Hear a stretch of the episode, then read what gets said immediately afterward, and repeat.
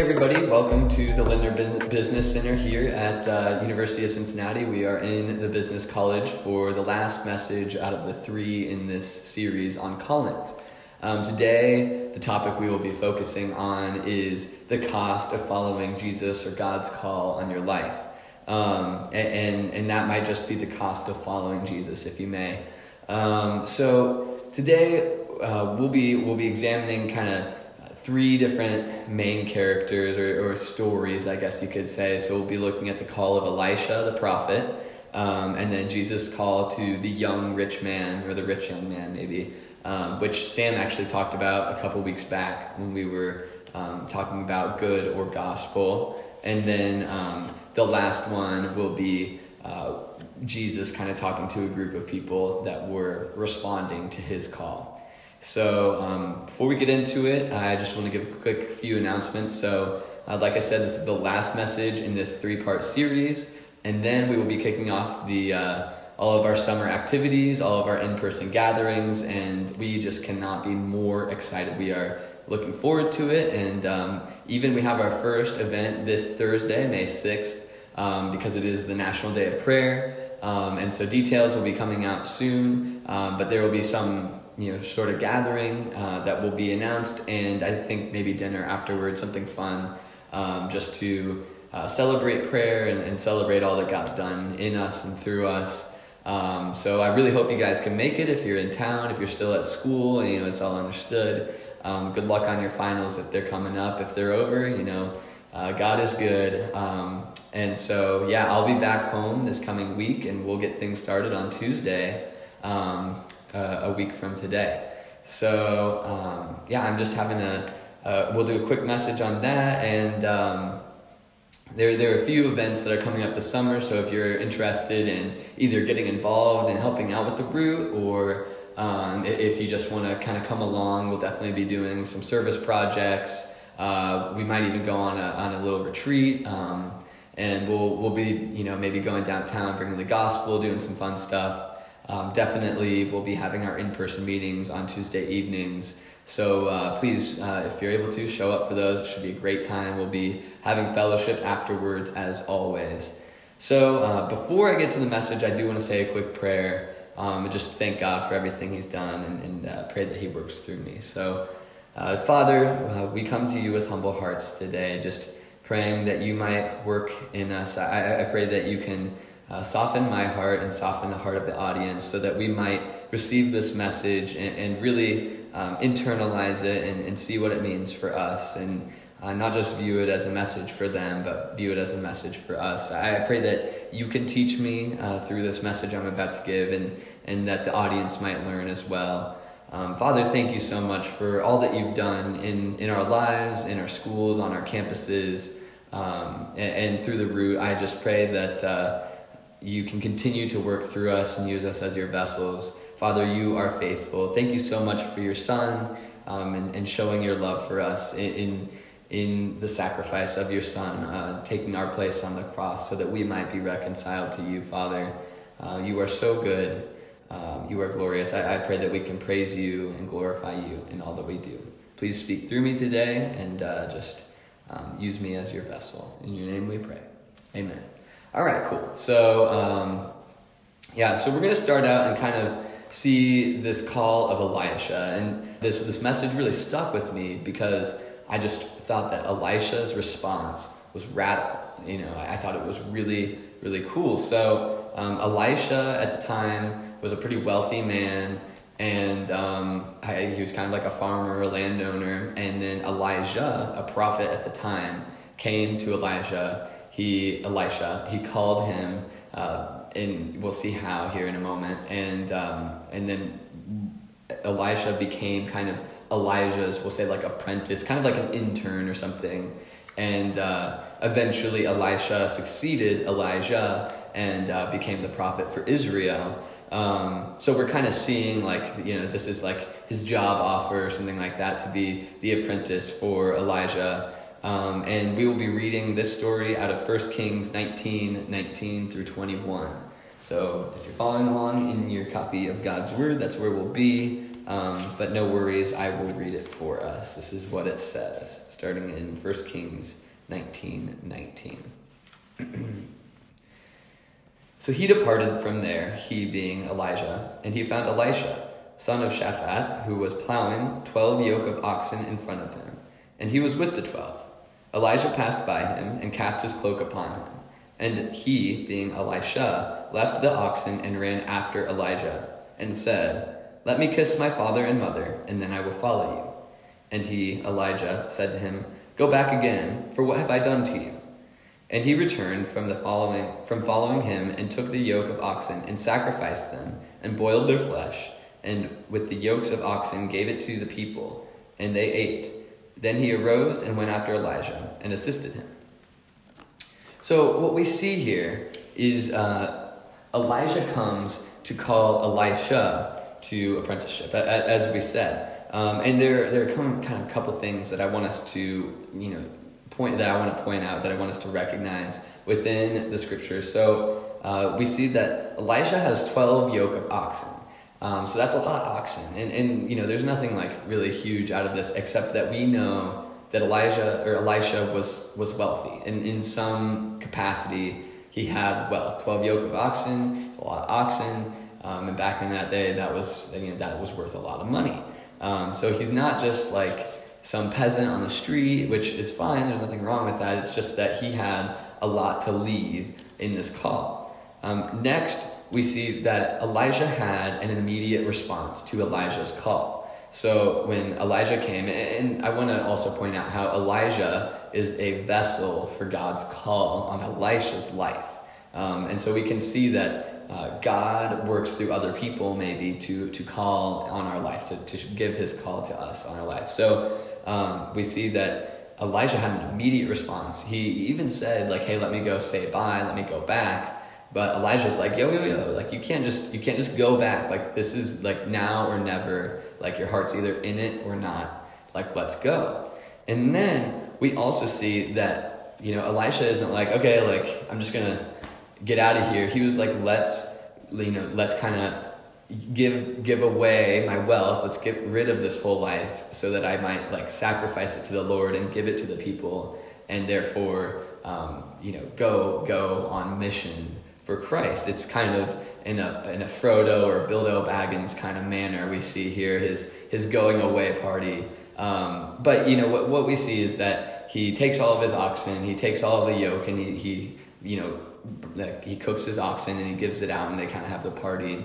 But he gives it away and, and then he leaves. And so um, I just kind of want to point out all these things because they will, you know, show up again as we um, observe other stories in Scripture about people following God or Jesus' call on their life.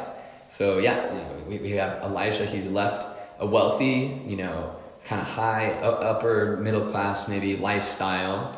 Um, and he had an immediate response to, let's say, God's call. He wasn't just kind of like, let me think about it, let me do this. He did say, let me do this, but Elijah helped him, uh, kind of encouraged him, like, your heart's got to be in this. You can't just be in it halfway, you got to be in it. Um, and, you know, so he had an immediate response. And then lastly, we see that, that he used what he had as, as a sacrifice to the Lord and he provided for others in, in his wealth. Um, so he really gave it all up for God's sake. That's that's kind of the last point. Um, and so now let's kind of see what uh, what Jesus says about a similar situation. So this is uh, what we will read in Matthew 19, 16 through 30. Okay, so the rich young man, this starts Matthew 19, verse 16. Um, and yeah, this, this story, uh, it, it's really cool to see how, you know, biblical uh, stories can have so many applications. Like there's so much that we can take out of this. Um, so last time we were kind of observing the story in the light of you know what is like a moralistic point of view of, of Christianity, but now we're going to kind of view this uh, in a completely different light. All right, so we're here, uh, Matthew 19, verses 16 through 30, talking about the rich young man. Um, so this is what it says. And behold, a man came up to him, being Jesus, saying, Teacher, what good deed must I do to have eternal life? And he, Jesus, said to him, Why do you ask me about what is good? There is only one who is good. If you would enter life, keep if you would enter life, keep the commandments. He said to him, Which one? Which ones? And Jesus said, You shall not murder, you shall not commit adultery, you shall not steal, you shall not bear false witness. Honor your father and mother, and you you shall love your neighbor as yourself. The young man said to them, All of these I have kept. What do I still lack? Jesus said to him, If you would be perfect, go, sell what you possess and give to the poor, and you will have treasure in heaven. And come, follow me. When the young man heard this, he went away sorrowful, for he had great possessions. And Jesus said to his disciples, Truly I say to you, only with difficulty will a rich person enter the kingdom of heaven. Again, I tell you, it is easier for a camel to go through the eye of a needle than for a rich person to enter the kingdom of God. When the disciples heard this, they were greatly astonished, saying, Who then can be saved? But Jesus looked at them and said, With, with man this is impossible, but with God all things are possible. Then Peter said in reply, See, we have left everything and followed you. What then will we have? Jesus said to them, Truly I say to you, in the new world, when the Son of Man will sit on his glorious throne, you who have followed me will also sit on twelve thrones, judging the twelve tribes of Israel. And everyone who has left houses or brothers or sisters or father or mother or children or lands for my name's sake will receive a hundredfold and will inherit eternal life. But many who are first will be last, and the last first. Okay, so that's a pretty dense. Uh, there's like, I mean, there's so many you know things that we could take out of that passage of scripture. Um, but for today's sake, we're only going to be focusing on the cost of following Jesus. So um, what we need to you know kind of grasp is that when Jesus says like go and sell your possessions, he's t- talking to the rich man, go and sell your position, possessions and follow me. This is a call on the rich man's life. It's pretty distinct too. I mean, in our lives, we typically don't experience God's call as vividly and obviously and clearly as Jesus standing in front of us, telling us exactly what we must do. Um, but you know, the rich man, the young rich man, had uh, this luxury, we might say, that it's pretty obvious that he is being called by God Himself. Um, and so, you know, that's that's one of the things that we have to establish before we get into this. So now we see that uh, this man's heart is is kind of what's sick. What, what's the issue? Jesus knows that uh, this man is, focused only on the outside and not on the inside. He's focused on obedience outwardly, um, so that he you know has, has kept all of the, the laws and is considered you know a, a good Jew. Um, yet in his heart, this man is uh, he's sick. He's he's got idols and he's he's focused on the wrong thing. Even following rules can be an idol. That would be legalism. And so, you know, this this has become an idol in his life. I think he has two main idols, at least that are expressed in this story. That being legalism and and wealth, and so and his possessions. So we see that uh, the love the love this man has for wealth and for possessions has hindered his desire for God. And Jesus knows what his idols are. He knows that he's focused on keeping the law. He knows that he's focused on his possessions. And so he kind of, you know, he hits him where he's not being, I don't know, like he's not fully following Christ. We we may not all be able to, you know, we may not fully follow Christ. We're, we're not perfect, but, you know, everybody has these things, and these are the things kind of hindering him completely sacrificing his life to Jesus, giving it all the way up. Um, and so we see that this man is inwardly sick because his heart is truly set on his worldly possessions and not on following Christ. Um, we see that through verse 21 um, when it says, uh, Let's see. Jesus said to him, If you would be perfect, go sell what you possess and give to the poor, and you will have treasure in heaven, and come follow me. Um, and so then in verse 22, we see that this man could not part with his idol to follow Christ because for him it was too costly. And this further expresses this man's heart. He, he's focused on worldly possessions, on worldly ephemeral things because, um, you know, if we think about what it is to follow Christ. I mean, that is like the greatest joy, the best thing we could ever experience. There's nothing better than following Christ. And this man is weighing that his possessions are worth more than giving them up and, and gaining Christ. And so um, he, he went away sorrowful uh, because he was unable to truly understand the, you know, grandeur, like how awesome it is to truly follow Christ. Um, and also, uh, it's still like, even if we're focused on the great things that we might receive for following Christ, that is still incorrect. Our heart is still not focused on the right thing. Our, our heart needs to be focused solely on Christ. And then other things will come, but we, we still don't even need to worry about those. Those, those shouldn't be as important as knowing Christ. That is of the utmost importance. It's number one, number one priority. Um, and so then the last, you know, kind of part we see Jesus talking to his disciples who did leave everything to follow him, and he he promises an inheritance in heaven. Um, and and they kind of have a different situation than us because they're there to judge the twelve tribes of Israel, and uh, that that will not be uh, what we do in heaven, at least as far as I know in my theology. And so. Um, but we, we will, like, what holds true here is those that leave, as he gives a whole list of family members or lands for his name's sake, will receive inheritance um, and, and will inherit eternal life, which is all, you know, those are all great, but we still need to focus on, on knowing Christ. Like, eternal life is great. Eternal life is awesome, but the most important thing is knowing Christ. It is even better than eternal life. That should not be our focus.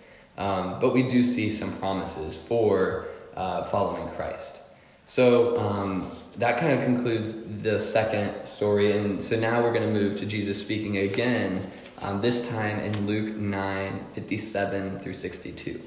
Um, so this one, uh, it, it's kind of detailing there, I think it's like three people that come to Jesus saying, um, you know, they, they kind of want to follow Jesus. They're responding to his call. Um, and, and, Jesus responds a little bit, I would almost say, at least to me, it appears provocative. Like, not exactly what I would expect, kind of surprising. Um, but, you know, as we know, following Jesus and, and is not what we expect. So um, this is Luke 9 57 through 62. Uh, this is Jesus speaking. And so it says, As they were following along the road, someone said to him, to Jesus, I will follow you wherever you go. And Jesus said to him, Foxes have holes, and birds, have, birds of the air have nests, but the Son of Man has nowhere to lay his head. To another, he said, Follow me. God, Jesus calls him. Uh, but this man says, Lord, let me first go and bury my father. And Jesus said to him, Leave the dead to bury their own dead. But as for you, go and proclaim the kingdom of God. Yet another said, I will follow you, Lord, but let me first say farewell to those at my home. Jesus said to him, No one who puts his hand to the plow and looks back is fit for the kingdom of God. So it kind of seems like these are some almost indirect responses to pretty direct situations, pretty direct circumstances. So let's kind of break this down. So, verse 58 talks about Jesus saying that he has, uh, the Son of Man has nowhere to lay his head. Now, the Son of Man, of course, is Jesus. Um, and so he's saying that following Jesus, like if you're really to like follow him, like, you know, like walk behind him in this situation, um, but even metaphorically, uh, it, it is not easy, it is not comfortable. Um, you know, we kind of think about following Jesus and like Americanized Christianity, where it's like, you know, I can follow Jesus, but I can get like that big house in the suburbs and it'll be all great and we'll have a, a family with five kids and everything will be perfect and I'll be rich. Um, but that's not what following Jesus is, at least biblically. Um, we know that, that following Jesus is uncomfortable, that suffering is something that is even promised to us as, as followers of Jesus. Um, and even more, that our earth as followers of Jesus is not our home. Our home is, is of heaven, of, of the new earth. And so uh, when Jesus says, you know, like, I have no, or the Son of Man has nowhere to lay his head, it's because you know, following Jesus is not going to be easy. It's going to bring about suffering, and even more, we're not even at home here. So in 59 and 60, we can talk about, or Jesus is kind of talking about how uh, we should prioritize the kingdom of God over something that we might view as, as biblical, as, as right, and, and what I want you to understand that is right. You know, caring about your family, wanting a family, wanting to you know, correctly honor a, a, dead father, all of that is good. It's, there's nothing wrong with that. That's not what Jesus is saying. He is saying that this man's priorities are, are not straight, that they're not the way they should be. So we can look and see that the man says, Let me first go. Let me first go. So it's like, you know, it's priority number one, and then, you know, the kingdom of God, like, I'll, I'll, I'll get to my call after that. And even though it's you know not wrong to to bury your father, to honor your father, or to even just um, you know honor a familial obligation or even a familial relationship or tradition, there's nothing wrong with those things with your family. Uh, but the the kingdom of God should precede any of that. It should be number one, priority number one. So we kind of keep seeing this come around how uh, the call of God needs to be number one. And we'll, we'll talk a little bit more um, in a moment about that. But this one really serves to express how the kingdom of God is even more, more important than family. The call of Jesus is more important than family. Next, we see verses 61 through 62, this, this talk about the plow. And we can even see some sort of, we'll say maybe allusion to the situation with Elisha that we just talked about because he was plowing. And, and so now Jesus says to him, No one who puts his hand to the plow and looks back is fit for the kingdom of God. So, um, what, what's going on is this person wants to go back, just like Elisha did, and say goodbye to his family at home, and then, and then you know, come on, go on this uh, you know, mission for Christ, following his call. Uh, and Jesus is like, no, no, no one who looks back is, is fit for the kingdom of God. And this is the way, this is why it's kind of hard to understand, but when you were on a plow at that time, you had to be focused on what's coming ahead, on, on, on like, you know, on your goal per se. If you looked back while you were on the plow, you would actually veer off course. And so this kind of serves as a really good metaphor um, for how we should follow Christ. When we are following Christ, we need to be focused on Christ, like just looking at Him. As soon as we look back at our past or at something to the left or the right, at an idol or just our circumstances, then we begin to veer off course and we are no longer pursuing Christ. Um, and so once you start plowing, you really you can't just turn back side to side or something like that because you will veer off your path. Um, and um, furthermore, we see that there is an initial response of yes. You know, I, I will follow you, Lord except there's a yes but. And so when we are, you know, called by God, when we understand our calling, we shouldn't say, yeah, yeah, yeah, like that's great, I'll do it. But let me, you know, but this, but that. It's like, yes, Lord, I am doing it. I am all in because this but expresses the heart of this man. That his heart's not fully into it. It's almost there, but it's it's in you know in the kingdom of God, you're either all the way there or you're not all the way there. There's no in between. There's no but about it. Um, and so, yeah, these all so far have really served to express the priority of relationship with Christ, of following Jesus' call on your life. Um, and so, you know, even above things that aren't considered wrong in this world, that that are, you know, even like, you know, it says like, you know, love your father and mother and honor your father and mother. Like that's said in the Bible. We should do that. Um, but in this situation, it's just serving to express how the priority of Christ and the priority of the kingdom of God should be number one. Um, and so, lastly, we're going to kind of see what Jesus says again um, about similar circumstances in Mark um, 8:35. So, in Mark 8:35, it says, "For whoever wishes to save his life will lose it." But whoever loses his life for my sake and the gospel's will save it. That was Jesus speaking. I'll, I'll say it one more time.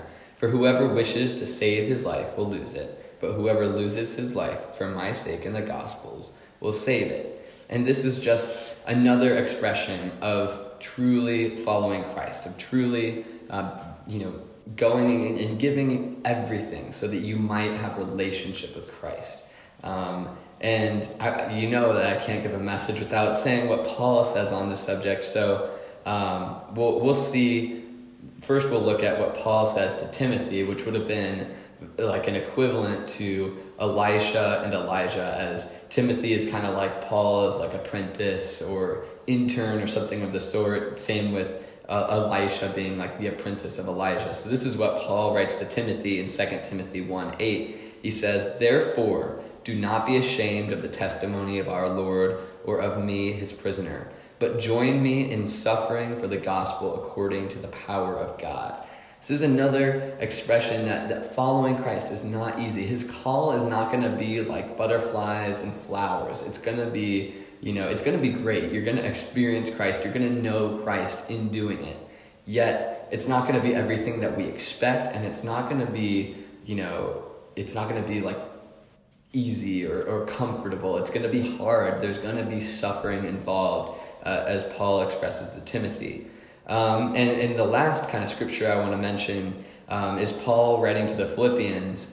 Um, and in this same letter, he says, uh, To live is Christ, and to die is gain. And that is just, you know, it is a powerful statement. It takes a lot of unpacking, but I just want to say that it's there. Uh, we don't really have time to focus on it, but I just want you guys to, to know about it. So I'm going to flip and we're going to finish here with Philippians 3 7 through 11. Verse 7 says, But whatever gain I had, I counted as loss for the sake of Christ. Indeed, I count everything as loss because of the surpassing worth of knowing Christ Jesus my Lord. For his sake I have suffered the loss of all things, and count them as rubbish, in order that I may gain Christ and be found in him, not having a righteousness of my own that comes from the law but that which comes through faith in Christ, the righteousness from God that depends on faith, that I may know him and the power of his resurrection, and may share his sufferings,